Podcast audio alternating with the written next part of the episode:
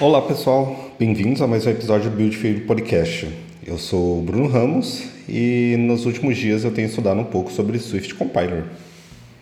E aí galera, Fabrício Raul aqui. Olá pessoal, meu nome é Bruno Rocha. No episódio de hoje a gente vai conversar sobre acessibilidade em mobile.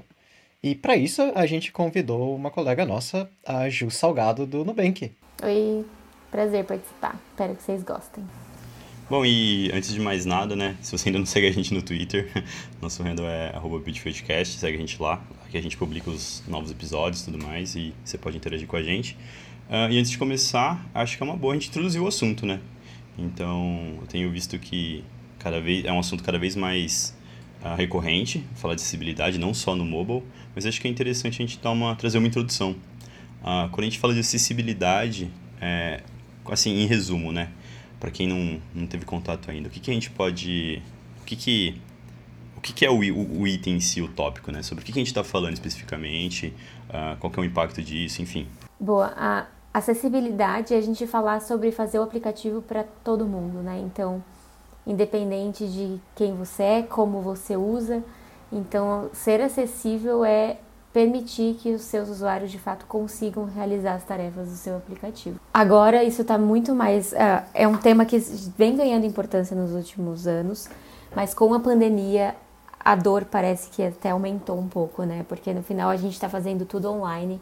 Então, se a gente não tem aplicativos acessíveis, a gente acaba restringindo e impossibilitando o acesso à informação de algumas pessoas.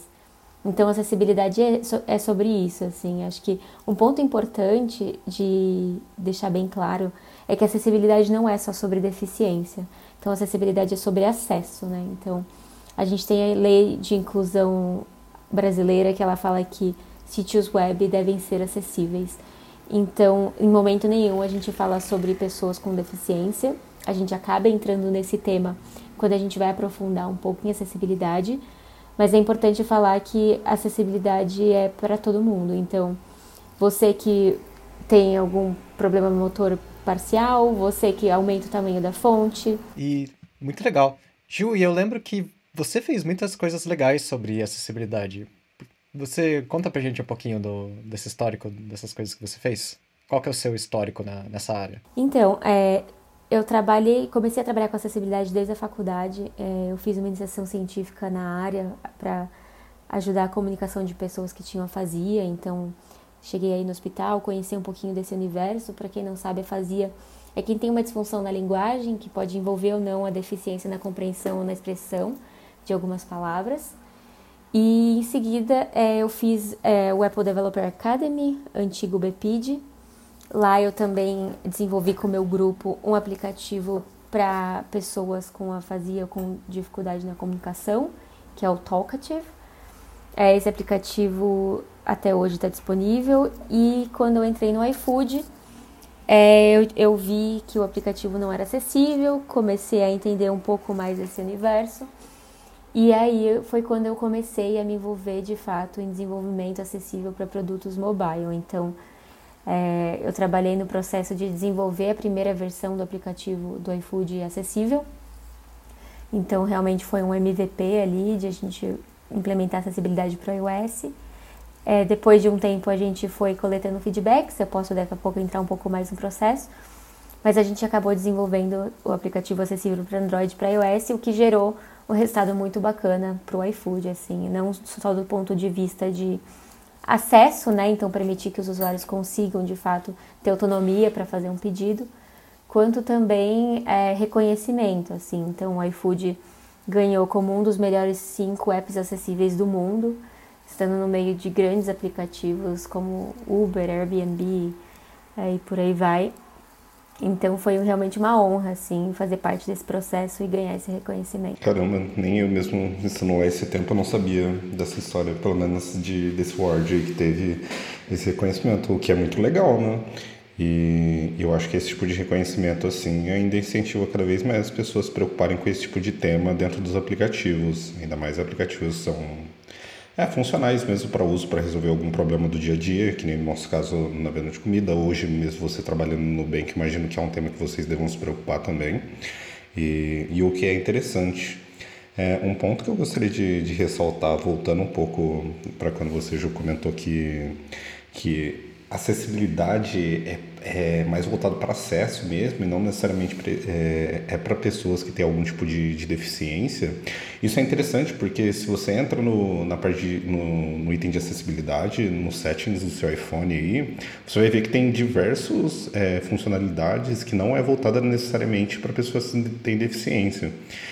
O que é muito legal também, e também dá para ter uma noção de coisas que talvez você consiga melhorar no seu aplicativo voltado para esse tópico, o que é bem bacana. Sim.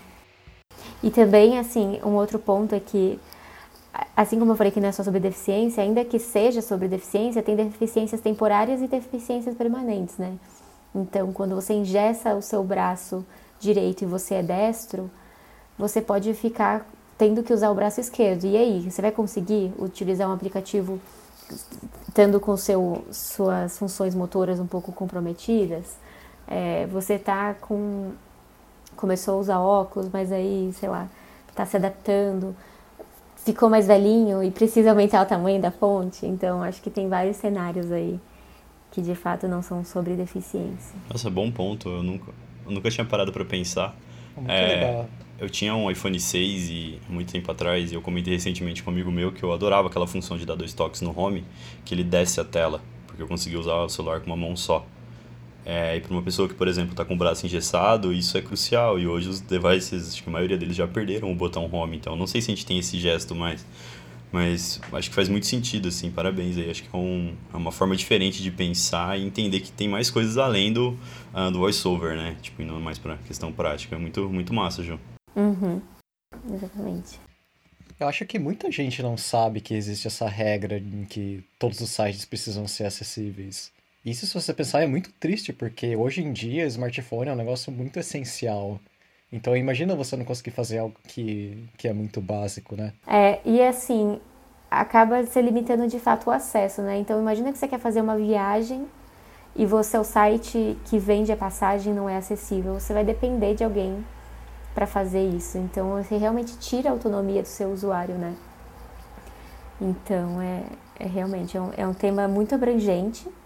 Então eu sei que a gente vai falar já, mas não se desesperem, porque é um tema abrangente, mas que a gente tem que começar por algum lugar. Então a gente começando, a gente lida como um produto, né? Então a gente tem que começar, a gente escolhe por onde começar e assim vai, é uma jornada.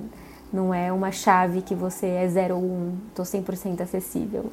Vai ter uma jornada para chegar lá, né? É que, infelizmente, talvez é o que a gente possa dizer que é um motivo da gente não ter tantos apps acessíveis, né? Isso exige um pouco de esforço e, infelizmente, o pessoal ignora um pouco disso. Mas um vídeo muito legal que eu vi um tempo atrás, que acho que foi você mesmo que mostrou em outra ocasião, é um vídeo que mostra um desenvolvedor do Google que é cego. E é muito legal, porque você imagina que, poxa, a pessoa é cega, talvez ela não consiga fazer nada, né? E não é verdade, a pessoa programa como todo mundo, e ela tem 100% das capacidades de qualquer outra pessoa. Tudo isso por causa de acessibilidade. Então, isso é uma ferramenta muito poderosa. Eu acho que essa regra de website devia existir para apps também, se já não for isso. Na verdade, a lei fala sobre sítios web, então é qualquer meio online. A lei é bem abrangente, então tem alguns casos de processo no Brasil, que eu não posso mencionar aqui, mas esse é um tema que, basicamente, ela garante o direito de ir e vir na internet, né, dos usuários. Massa demais. Ju, eu lembro de ter visto eu acho que foi no WWDC de 2019, que a Apple estava trazendo umas mudanças que pareciam uma grande evolução, principalmente para o Mac, para o uso do Mac, para a galera que faz uso da acessibilidade. E como faz tempo que você olha para isso, talvez você tenha visto muita coisa melhorando ao longo dos anos, a nível de tecnologia mesmo, coisa que a Apple mudou, coisa que a Apple foi introduzindo. Você consegue falar pra gente como foi lá quando você começou? Você falou do Academy, né, que na época era BPD, acho que 2015 ali mais ou menos, 2016. O que melhorou, coisas que eventualmente a gente tinha que fazer ali, de certa forma, até uma gambiarra ali para garantir que o usuário vai conseguir utilizar o app ali.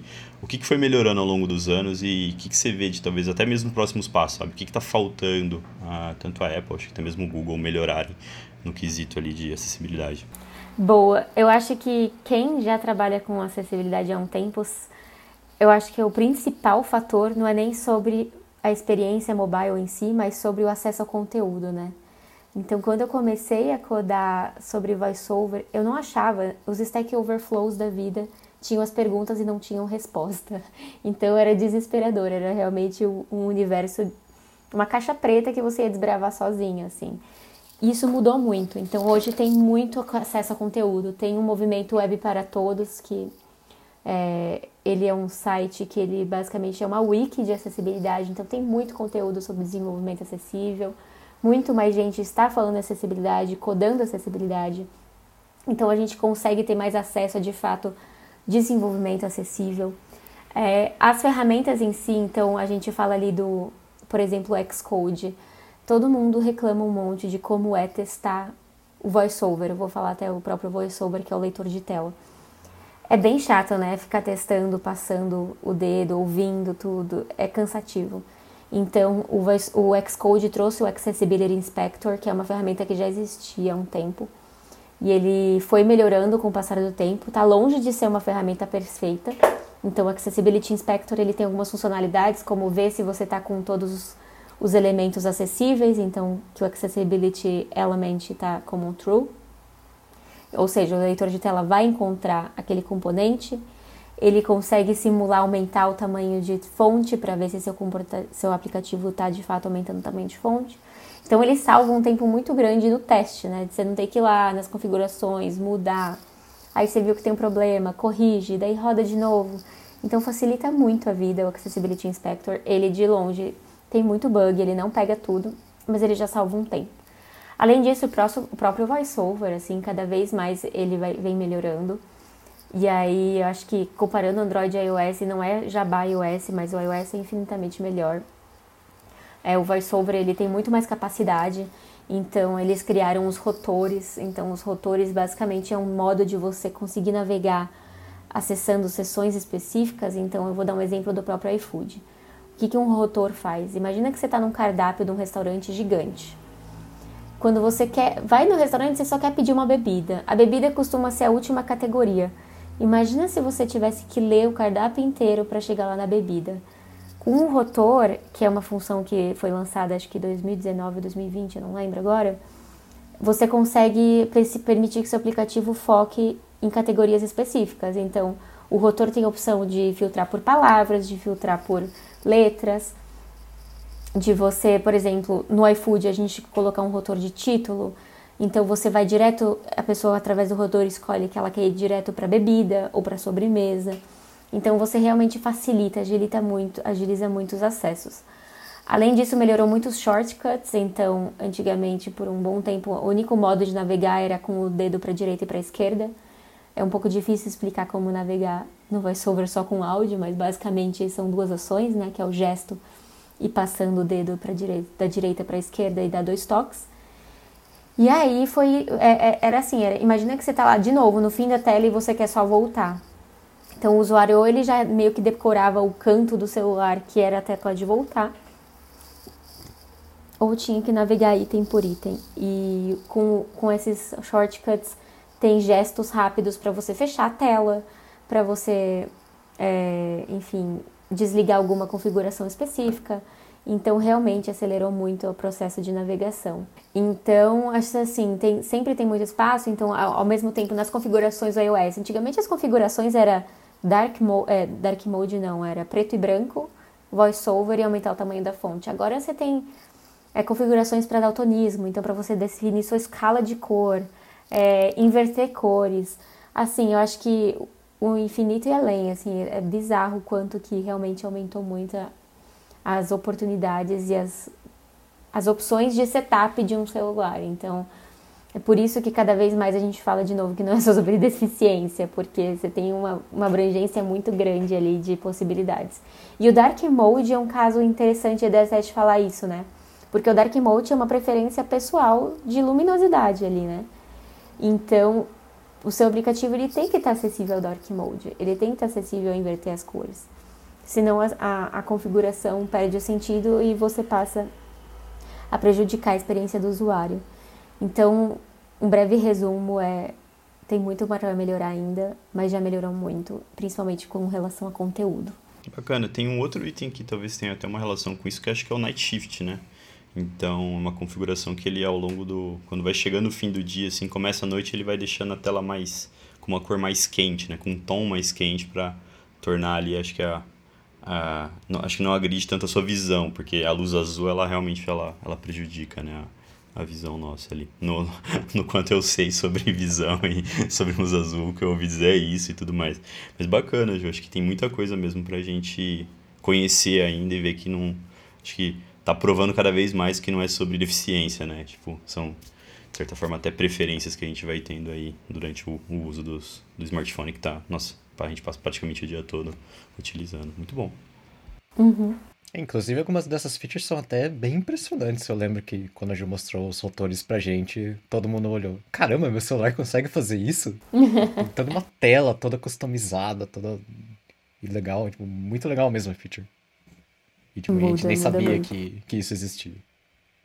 É, e tem um outro detalhe que a gente vai conversando, vai lembrando, né? Tipo, acho que eu já vi muita gente ativar a configuração de acessibilidade para exibir o home virtual, porque falava que o botão home do iPhone ia quebrar, tipo, um negócio assim, ou tipo, eu tive um iPhone que o home quebrou, e aí, tipo, nenhum home de nenhum iPhone meu quebrou até hoje, sabe? Tipo, mas eu vi a galera acionando e se você pensar faz sentido, porque é um botão, né? Ele é físico, você precisa pressionar ele. Então, tipo, é uma configuração que não é necessariamente ligada a uma deficiência, talvez nenhuma deficiência permanente, né? Talvez algo temporário, você só não tá conseguindo pressionar o botão, tipo, muito bom. E até porque você mencionou o botão home, eu acho que eu vou trazer uma curiosidade interessante, assim.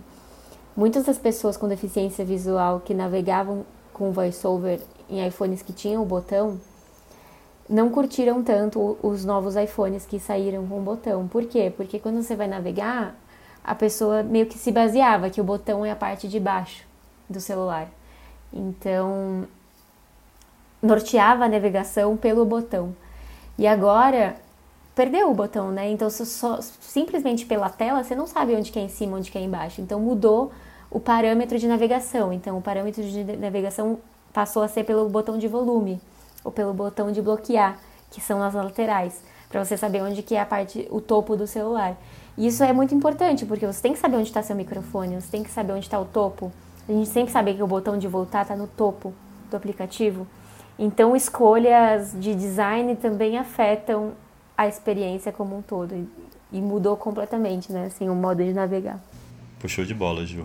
Você comentou sobre design, né, você tá falando do design físico em si, da coisa toda, e eu lembrei dos designers, do pessoal que trabalha ali com a gente, criando as interfaces, as telas, e eu tenho visto que a galera tem se preocupado mais com acessibilidade. Então, antes a gente recebia uma tela, a tela é assim, vai lá e faz. Hoje em dia a gente recebe uma tela com as specs de acessibilidade. Então, por exemplo... Acho que um exemplo mais clássico é o carrossel, né? Uma collection view que a acessibilidade dela é meio terrível, assim, então o pessoal já pensa um pouco em, vai ser desse jeito e tudo mais. Como você vê essa relação, né, que ela é tão poderosa entre a pessoa desenvolvedora e designer, e quais dicas você tem para a galera que às vezes até está enfrentando dificuldade no trabalho ali para talvez trazer esse ponto, começar a puxar acessibilidade, porque às vezes... O trabalho mais simples é no Xcode, né? Às vezes é simplesmente criar aquilo ali. E talvez o trabalho mais complicado é entender a nível de especificação, aonde vai, como que vai funcionar e tal. Quais dicas você traz aí pra galera que quer começar a colocar, né? A tornar o app mais acessível? Boa, eu acho que esse é um excelente ponto, assim, porque eu costumo pregar que a acessibilidade não é responsabilidade do designer, não é responsabilidade do product manager, não é responsabilidade do desenvolvedor. É responsabilidade de todos, assim. Então, desde quando a gente está discutindo a solução, a gente tem que pensar em todos os aspectos dela. Então, como vai ser para o leitor de tela? Como vai ser se aumentar o tamanho da fonte? Como vai ser o contraste? Então, o contraste é uma palavra-chave, porque não dá para a gente ficar simulando em 1 milhão de cenários. Então, se o seu contraste estiver bom, seguindo os padrões da W3C, ele vai estar ok. Então, tem esse fator, né, de desde lá da definição, a gente conseguir, de fato, pensar no nosso produto de uma forma acessível. E tem o fator do desenvolvimento. Então, assim, é o que você falou, muitas vezes vai vir na spec, mas o quanto que isso é escalável, né? O quanto que a gente escrever ali todos os textinhos para o VoiceOver, a gente vai chegar em uma escala interessante e produtiva. Então, o que eu gostava muito de trabalhar sempre foi dando conhecimento. Então, o primeiro ponto é aprendendo sobre acessibilidade. Então, quais são as configurações do seu celular? Vai lá nas configurações e brinca de aumentar o tamanho da fonte, ver o que acontece com os aplicativos, brinca de ligar o teu leitor de tela, porque sendo usuário é muito mais fácil de você entender como deveria se comportar, né? E o leitor de tela, principalmente, que eu acho que é uma das maiores reclamações universais, assim, de experiência, que ele demanda um tempo mais de aprendizado. Tem vídeo no YouTube, tem palestra antiga minha, tem um monte de gente que é referência em acessibilidade no Instagram. Então, acho que o primeiro ponto, de fato, é querer ter é a busca pelo conhecimento, né? Então, segue pessoas com deficiência, olha como que é o dia a dia delas, olha as avaliações dos seus aplicativos, vê o que já tem de feedback, de melhoria, de design, de contraste, seja de pessoas com leitura de tela ou não. Então, de fato, eu realmente acredito no poder do conhecimento e o quanto que você, de fato, saber usar as ferramentas de acessibilidade facilitam em todo o processo de desenvolvimento. Então, no meu tempo no iFood tiveram vários produtos que eu não especifiquei nada de acessibilidade e sair acessível, porque a gente já tinha um time que sabia usar o leitor de tela, já sabe o que é importante estar acessível, o que não é importante estar acessível, que já tinha uma noção de... Enfim, uma noção macro, então facilitava muito. Mas se o time está começando, é sim importante isso vir desde o começo, desde lá do design.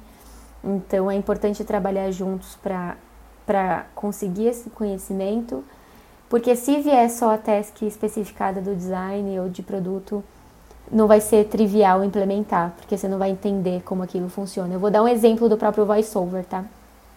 A primeira vez que eu estava trabalhando, uma certa vez que eu estava trabalhando com um desenvolvedor que não sabia sobre desenvolvimento acessível, e ele viu uma especificação de acessibilidade. Para quem não sabe, o leitor de tela, ele literalmente, o que você passa o dedo, ele vai ler. Então, vamos supor que um botão, você nomeou aquele botão como Icon Close. O leitor de tela, ele vai ler Icon Close, porque é como está o Accessibility Label, que é o elemento que você coloca, o que o leitor de tela deve falar. Quando a gente especificou que é para ler fechar, o desenvolvedor foi lá na mão e setou o texto, um monte de texto, colocou um monte de coisa, e ele não sabia que era o Accessibility Label, que era responsável por isso. Então, acabou que ficou uma coisa super complexa, sabe? Então, é importante ter esse conhecimento, ter essa busca para simplificar, porque senão vira um bicho de 7 cabeças, e não é um bicho de 7 cabeças. Então, até, a acessibilidade para o leitor de tela são 4 elementos, que é se ele está acessível ou não, que é o Accessibility Element, o que o leitor de tela vai falar, que é o Accessibility Label, e que tipo de elemento ele é, que é o Accessibility Trait. Então, se é um botão, se é um título. Então, esse é um bom exemplo. Então, o que o leitor de tela vai falar? Fechar botão. E aí, se você não sabe como implementar, você vai escrever lá, fechar botão. Mas você não tem que escrever botão no label. Você tem que colocar que ele é um botão no trait. Por quê? Porque se você coloca no trait, naturalmente, automaticamente, ele vai ler que é um botão. Então, são umas nuances, assim, de realmente de como fazer e de entendimento que facilita a vida. Porque senão você vai ficar escrevendo textos enormes e não é assim que se faz e vai acabar aumentando a complexidade, enfim. Então, resumidamente, eu acho que é um processo, tem que ter esse primeiro passo, tem que mapear. Não pode ter aquele desespero de, ai meu Deus, é um monte de coisa. Então, acho que o próprio iFood é um exemplo de, ele não é 100% acessível até hoje. Todo mundo gostaria muito que fosse, mas acessibilidade é produto, então a gente tem que começar. A gente tem que pensar se não nasceu acessível, o que acontece, infelizmente, com muitos produtos, como a gente começa, né? Então, o que a gente consegue começar a endereçar? É começar mudando os ratios de contraste? É começando a implementar novas funcionalidades com o leitor de tela? É fazendo um MVP do leitor de tela, como a gente fez no iFood? Então, é importante levar a acessibilidade com leveza, senão a gente acaba não levando e não escalando de fato esse tema adiante, sabe? E aí o que já era um problema por não ter, o pessoal às vezes acaba até criando uma resistência, porque fui fazer uma vez e deu errado lá, foi super complexo, quando na verdade é simples, né? São 4 parâmetros ali, são 4 propriedades que a gente altera. Muito bom, Ju, show de bola mesmo. Muito legal mesmo, Ju. Agora eu vou passar para as perguntas que a gente teve. A gente teve 2 perguntas no Twitter, do Narley Moreira. Eu achei elas muito legais. A primeira pergunta que ele fez foi: muitas pessoas acabam não fazendo acessibilidade porque, entre aspas, dá trabalho. Mas sabemos que tem várias formas de componentizar e estruturar de uma forma que quebra essa desculpa. Poderiam comentar sobre algumas estratégias? O que vocês acham sobre isso? Boa, eu acho que sim. Ainda mais hoje em dia que só se fala sobre design system, né? Acho que design system virou a palavra da vez, e um bom design system é um bom design system componentizado. Um design system bem especificado. Então, é importante, sim, se a gente já tiver nos componentes a acessibilidade, facilitem muito a vida do desenvolvedor e de todo mundo, né? Porque você não tem que ficar especificando aquele botão que vai aparecer 1000 vezes em 1000 lugares, N vezes. E além da questão da escala dos componentes em si, é só importante lembrar que a acessibilidade é o conjunto, então ela não é só cada componente. Então, como o Fabrício falou, Collection View é uma parte da tela. Então, o componente de Collection View ele pode estar acessível no Design System, mas isso não significa que seu aplicativo vai estar acessível. Por quê? Porque, como eu falei, ele é um pedacinho da experiência, então a gente tem que garantir que toda a navegação está consistente. Então, por exemplo, numa tela em que você tem lá, abrindo o iFood, vamos usar o iFood de exemplo de novo. A navegação ela é top left, bottom right, então isso quer dizer que começa lá do canto superior esquerdo da sua tela e é uma ordem de leitura. Se só os elementos estiverem acessíveis, você vai conseguir ler tudo, mas será que você vai conseguir ler na ordem correta? Na ordem que o leitor de tela de fato tem que performar, tem que ler? Então eu sempre costumo dar um exemplo que a gente já teve um cenário em que a gente tinha lá o Olá, Juliana, o que você quer pedir hoje? Era um texto embaixo do outro e da direita tinha o botão, o ícone de perfil. Então, o leitor de tela ele vê como está a hierarquia da view. Então, ele iria Olá, Juliana, perfil, o que você quer pedir hoje? Se só os componentes de design system estiverem acessíveis, ele vai ler. E vai ler nessa ordem. Então, tem que dar um step back e olhar, olha, talvez, por mais que os componentes sejam acessíveis, não é essa experiência que a gente quer ter. Então, vamos agrupar essas duas views e ler Olá, Juliana, o que você quer pedir hoje? Depois a gente lê o perfil. Então, isso pode acontecer com vários cenários.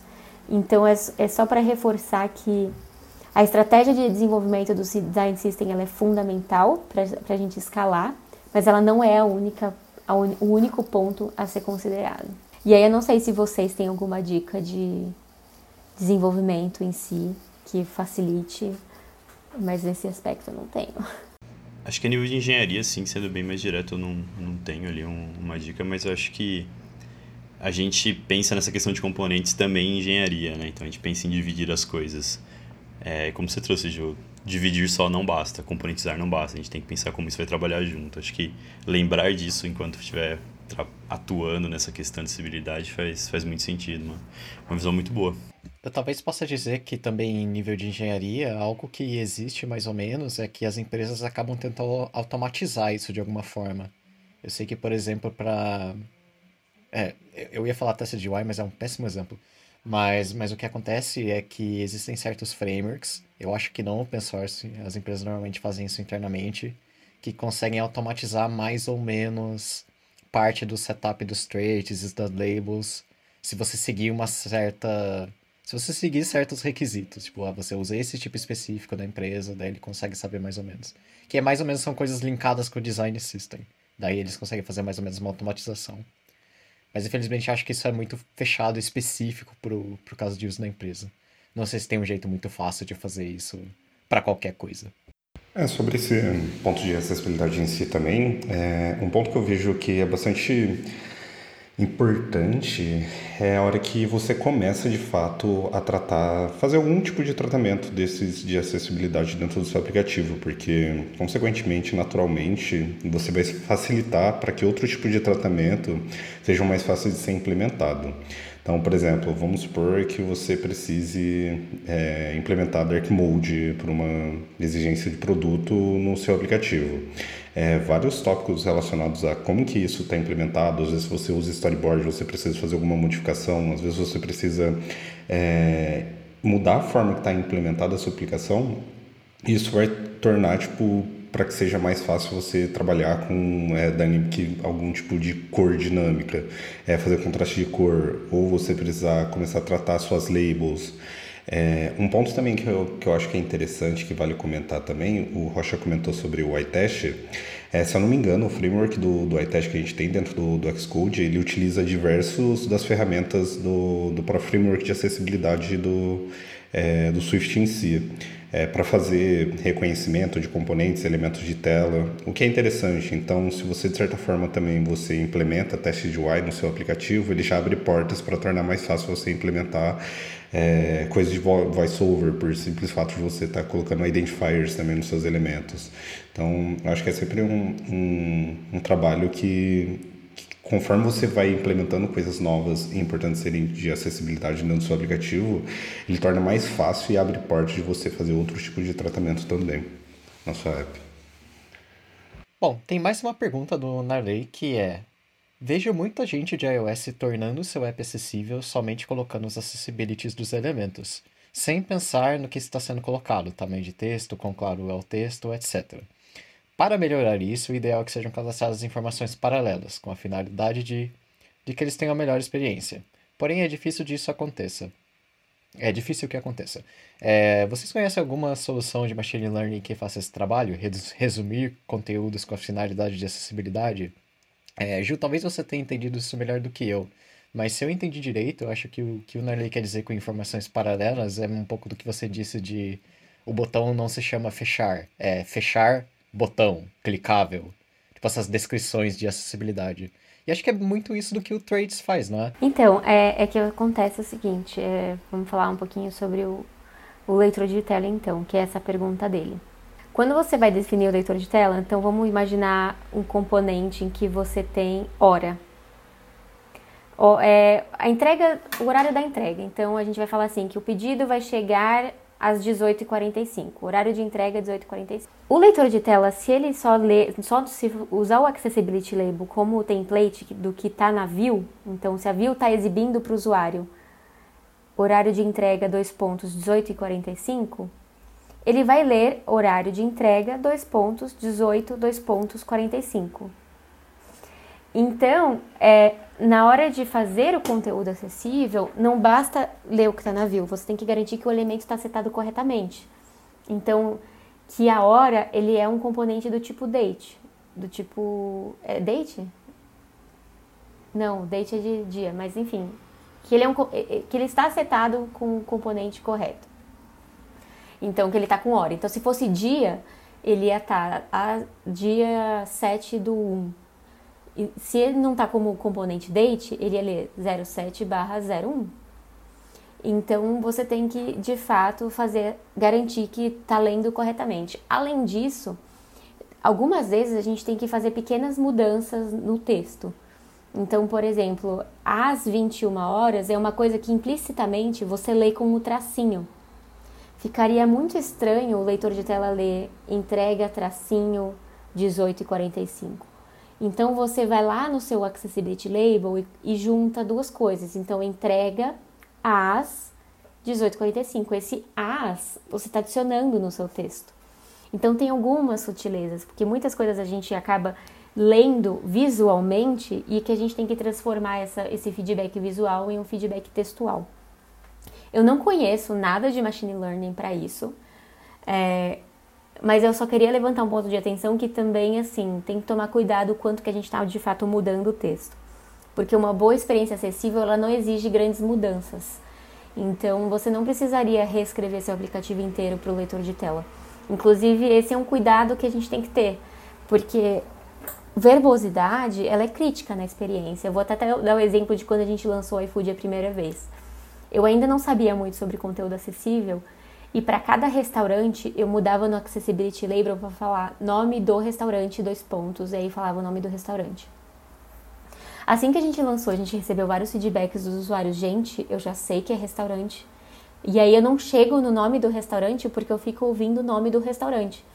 Então a gente tem que pensar que... Eu sempre faço uma... A gente bate o olho, o usuário que está usando o leitor de tela bate o ouvido, sabe? Então, a gente tem que fazer com que ele ouça o mais rápido possível a informação que é importante. E eu colocando esse label toda vez, o nome do restaurante, eu estava demorando mais para o usuário chegar nessa informação, que de fato é a crucial, que é o nome do restaurante. Então, é só um exemplo de que sim, às vezes a gente precisa mudar, mas a frequência disso não deveria ser uma dor tão grande para precisar de um machine learning para fazer essas mudanças, assim. Então, se a gente está mudando tanto, talvez a gente tenha que repensar o visual e como a gente está, de fato, lidando com essa experiência. Então, não sei se ficou claro. Bojo, muito obrigado. Narley, também muito obrigado pelas perguntas, foram muito interessantes. E tem alguma coisa que você queira compartilhar mais sobre a acessibilidade com as pessoas, Ju? Para a gente poder fechar o episódio? Boa.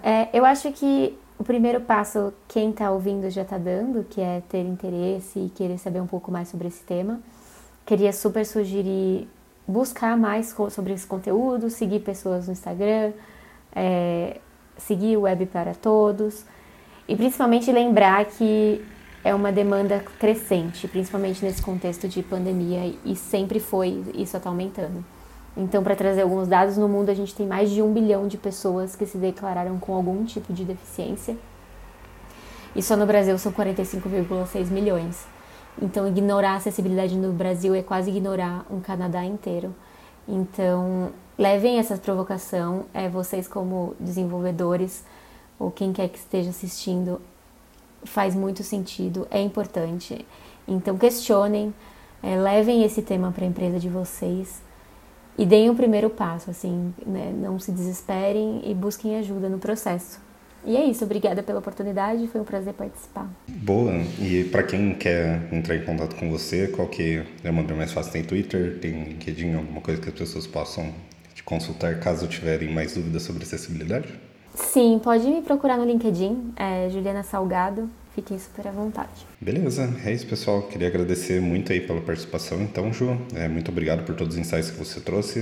Acho que o episódio não poderia ser diferente, a gente trazendo alguém que já tem bastante experiência com essa parte de acessibilidade, colocou um app no topo do mundo aí com esse tema. Então, muito obrigado pela participação. E é isso, pessoal, a gente vai deixar os links aqui na descrição, alguns links auxiliares para quem tiver mais interesse no assunto. E é isso, muito obrigado, pessoal, até a próxima. Tchau, pessoal, obrigado, Ju. Falou, galera. Obrigada, gente.